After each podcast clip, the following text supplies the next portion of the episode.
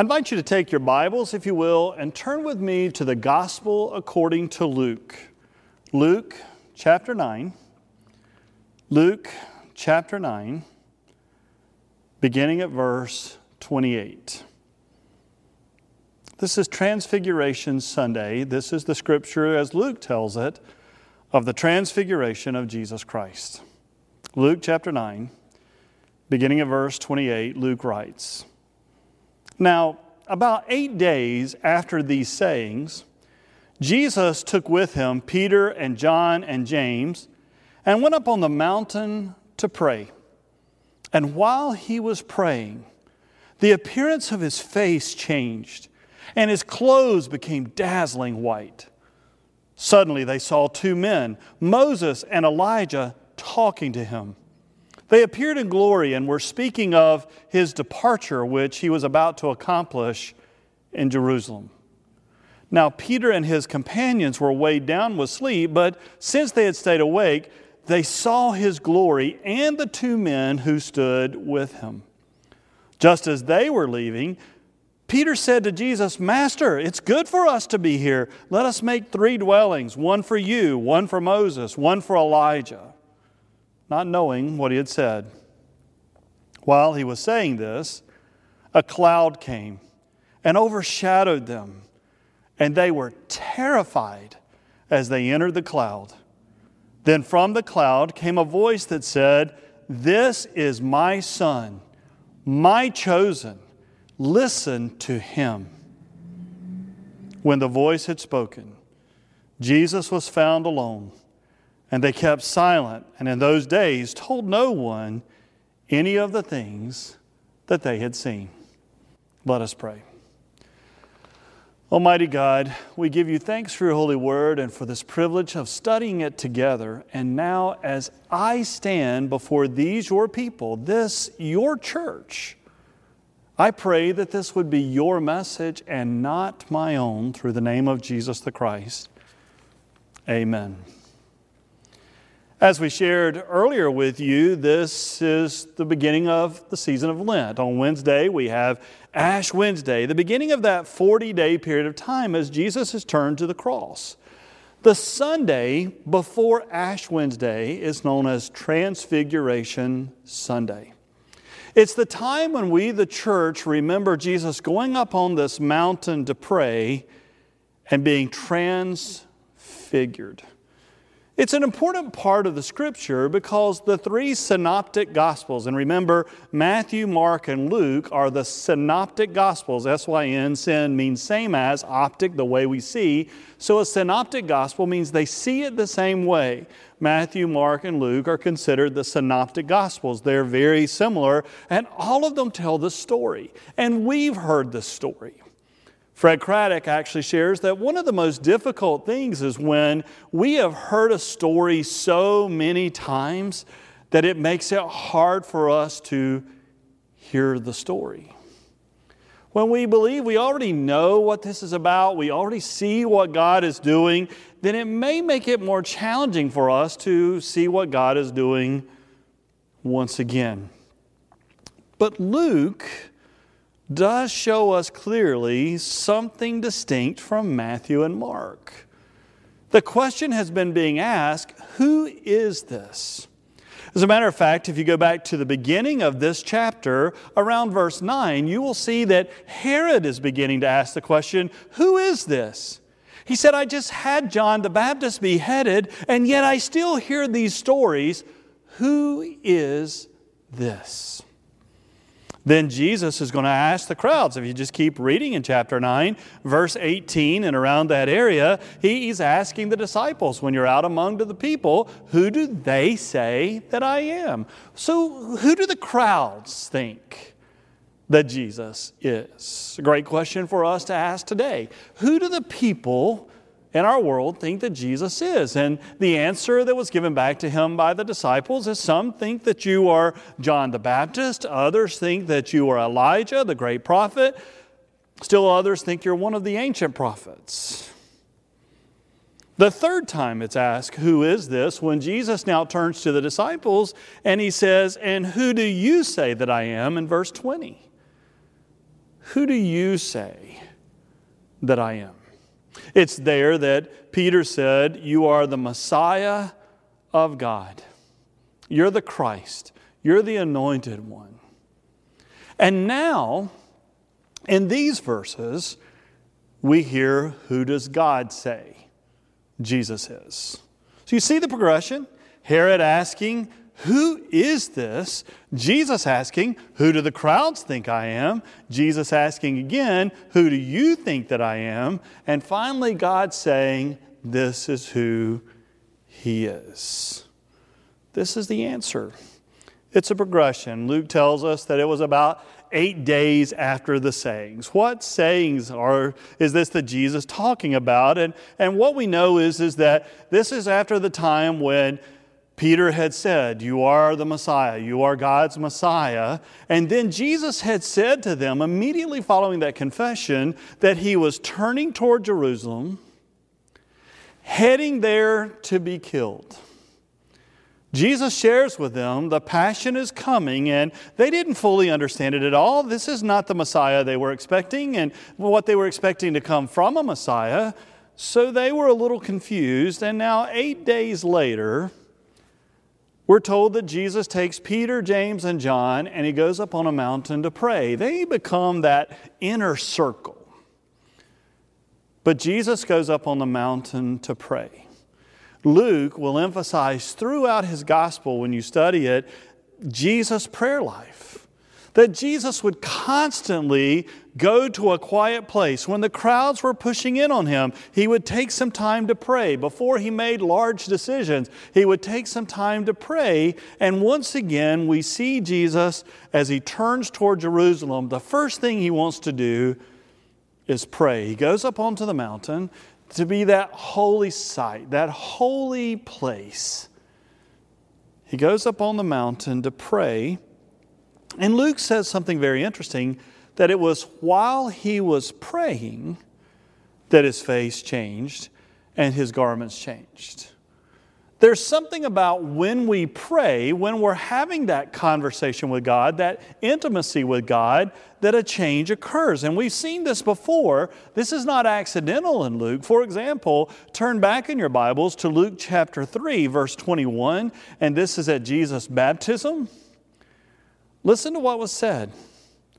Now, when all the people were baptized, and when Jesus also had been baptized and was praying, Jesus had been baptized, was now praying, the heaven opened. The Holy Spirit descended upon him in bodily form like a dove, and a voice came from heaven You are my Son, the beloved.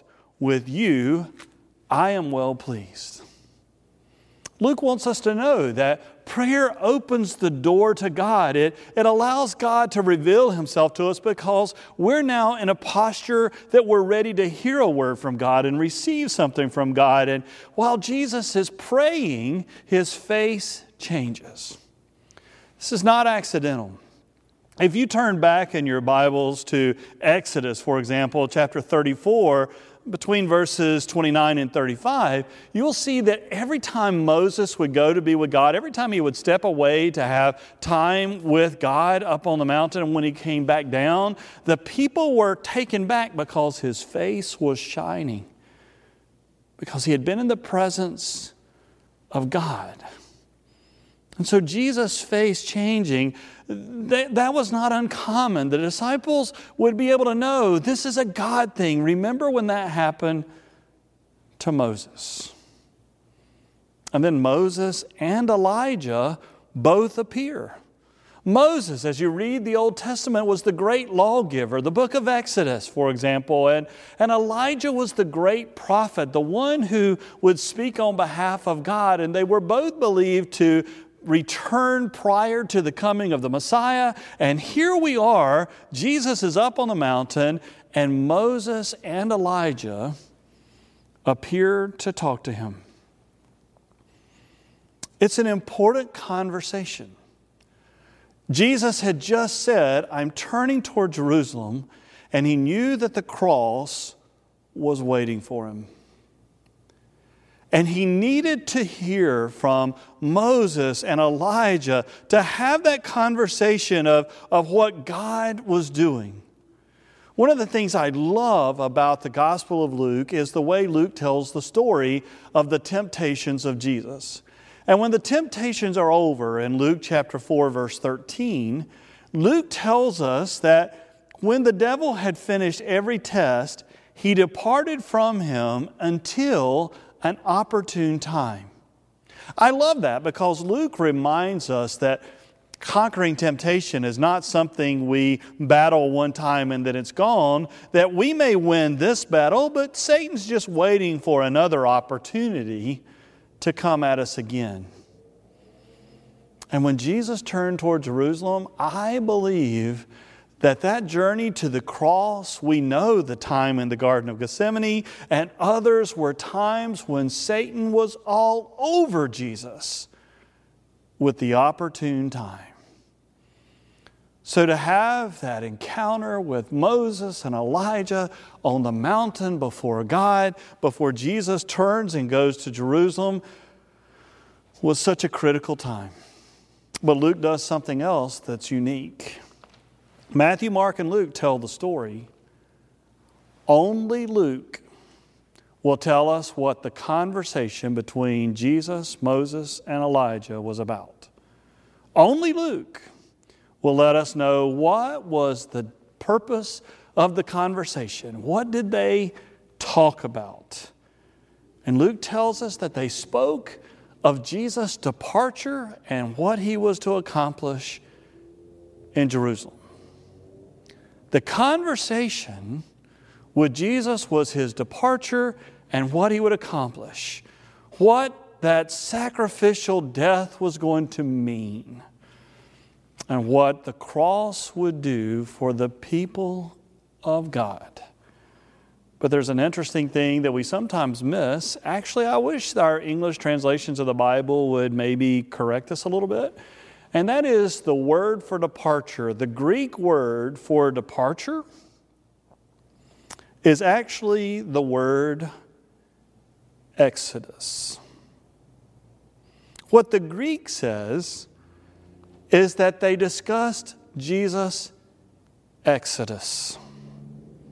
Now, the Exodus in the Old Testament became the lens through which the people of God would see God's salvation story and how, when the people of God were held in slavery in Egypt and in captivity, and it was a brutal time with their taskmasters, that, that God heard their cry and came to deliver them. And now we have Moses and Elijah talking to Jesus about his exodus, how God now through Jesus would once again deliver his people. It, it, was the story about how God was going to bring an end to slavery over sin and death. How God would do something new through Jesus and his exodus we're told that Peter, James, and John wake up. Now, the New Revised Standard said that since they had kind of stayed awake, even though they were way down with sleep, the Greek kind of implies more that they had actually gone to sleep, but they woke up in time to see it. For example, if you look at the New International Version or the English Standard Version, the scripture says in Luke 9, verse 32, but when they became fully awake. If you look up today's English version, for example, it'll say Peter and his companions were sound asleep, but they woke up and saw Jesus' glory and the two men standing with him. So imagine that scene. They've been weighed down with sleep, they're exhausted. Jesus was praying. They wake up, they're rubbing their eyes and they're looking around, and all of a sudden, Jesus' appearance is different. There's two men, Moses and Elijah. It makes you wonder which one woke up first, going, Hey, wake up. You got to see this. Look. And they saw what was happening. And we're told about the time then that Moses and Elijah were leaving that Peter jumps up, not knowing what he said. And I love Peter. Peter's the one who always says something that, you know, he may not quite be ready for. He's always willing to speak up, and you've got to give him credit for that. He runs up to Jesus in verse 33 and he goes, Hey, it's good for us to stay here. Why don't I make three dwelling places, three booths for us, and we'll just stay right here? But then something terrifying happens. A cloud approaches the mountain and begins to engulf the mountain. And we're told that the disciples are terrified. Not because they were at high altitude and all of a sudden a cloud was coming by, that was normal. They knew what this meant. God would speak on the mountain to his people. Exodus, for example, chapter 16, verse 10. And as Aaron spoke to the whole congregation of the Israelites, they looked toward the wilderness, and the glory of God appeared in a cloud. Exodus 19, verse 9. Then the Lord said to Moses, I'm going to come to you in a dense cloud in order that the people may hear when I speak to you and so trust you ever after. Exodus 24, verse 15 Then Moses went up on the mountain, and the cloud covered the mountain. They were terrified, not in the sense of horror, but in the sense of awe. We're in the presence of God. Obviously, what was happening before them was a miraculous thing. Jesus was now in his glory. They could see the, the glow of his face, the, the garments white as they could be. Moses, the great lawgiver, they recognized him. It's good for us to be here. I'll build booths one for Moses, one for Elijah, one for you. They knew who it was. And now God is encompassing them. They are in the midst of the presence of God and they sense the awe. That's one thing I, as a pastor, pray for in the life of the church in our world today that we never lose the sense of awe being in the presence of God. I love the intimacy that we experience with Jesus and the intimacy we experience with God, but there needs to be a time in our lives where we, I am in the presence of the Almighty God and a sense of awe covers our spirit. And God speaks and says, This is my Son my chosen. Listen to him. Now, who is God speaking to? Moses and Elijah have left. And, and God is not saying, You are my son. Remember in his baptism in Luke 3, we read, You are my son. God was speaking to Jesus, but here in the presence of Jesus, God is making sure that the disciples know the answer to the question that Herod was asking Who is this? That the crowds were asking you know, is this John the Baptist? Is this Elijah? Is this one of the prophets? And, and when Jesus said, Who do you think it is? It's, it's the Messiah of God. But God now really wants them to hear, Yes, Messiah of God, but more than that, this is my Son. This is my Son. This, He is my chosen. Listen to Him. Listen to him. N.T. Wright, he, he in his commentary on Luke does a beautiful job. He's a great biblical scholar. You hear me refer to him often. He's in, uh, at Oxford in England, and he says, we too often find it completely bewildering to know how to understand all that God is doing and saying, both in our times of great joy and our times of great sadness. But the word that comes to us, leading us to follow Jesus, even when we haven't a clue what's going on, is the word that came from the cloud on that strange day in Galilee. This is my son, my chosen one. Listen to him.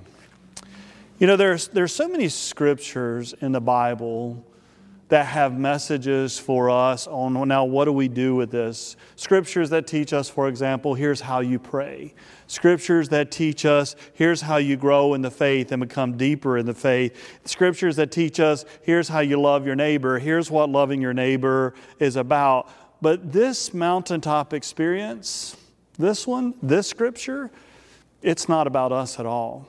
It's not about this is what happens when you have your mountaintop experience. You're not going to have this mountaintop experience. This is an experience unique to Jesus. This is a, an experience where God is talking about Jesus. This is a theophany. This is a manifestation of God. This is God revealing, this is who this is. This is who my son is, and you are to listen and to follow him. This is our Christology. This is a reminder of who it is that's now turning to go toward Jerusalem. This is a reminder of who is suffering on our behalf. This is a reminder when we look at the cross of who exactly was on the cross. This is a reminder to us of who exactly is it that will conquer sin and death and rise again that we might have life.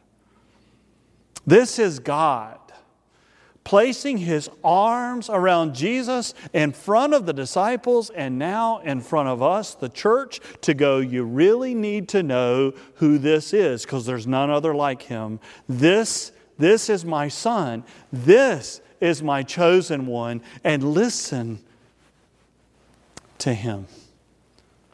This is God making a revelation to us. And now they come down from the mountain, and Jesus starts the journey toward Jerusalem. He starts his exodus. And he begins to follow what we call the way of the cross, the Via Dolorosa, the way of the cross. And now we watch as the Lamb of God becomes the sacrificial lamb for all of us.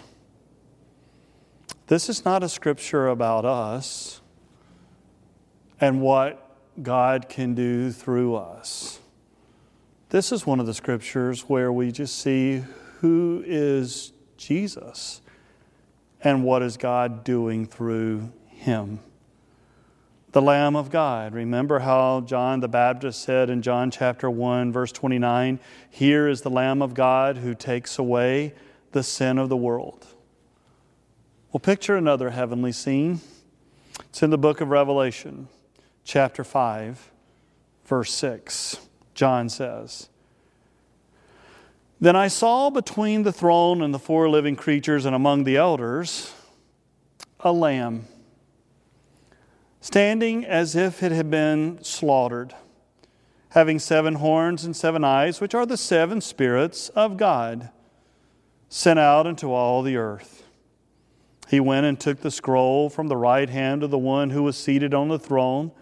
When he had taken the scroll, the four living creatures, the 24 elders, fell before the Lamb, each holding a harp and golden bowls full of incense, which are the prayers of the saints. And they sang a new song You, you are worthy to take the scroll and to open its seals, for you were slaughtered, and by your blood you ransom for God saints from every tribe and language and people and nation. You have made them to be a kingdom and priests serving our God, and they will reign on earth. Then I looked, and I heard the voice of many angels surrounding the throne, and the living creatures and the elders. They numbered myriads of myriads and thousands of thousands singing with a full voice Worthy is the Lamb that was slaughtered to receive power and wealth and wisdom and might and honor and glory and blessing. That's a sevenfold description of praise, complete praise to you. And then I heard every creature in heaven and on earth and under the earth and in the sea and all that is in them singing to the one seated on the throne and to the Lamb be blessing and honor and glory and might forever and ever. And the four living creatures said, Amen. And the elders fell down and worshiped. This is not one of those scriptures about us. The Transfiguration is a scripture about Jesus. And God making sure we know who He is. And our response? Our response is to kneel down and worship Him. Amen.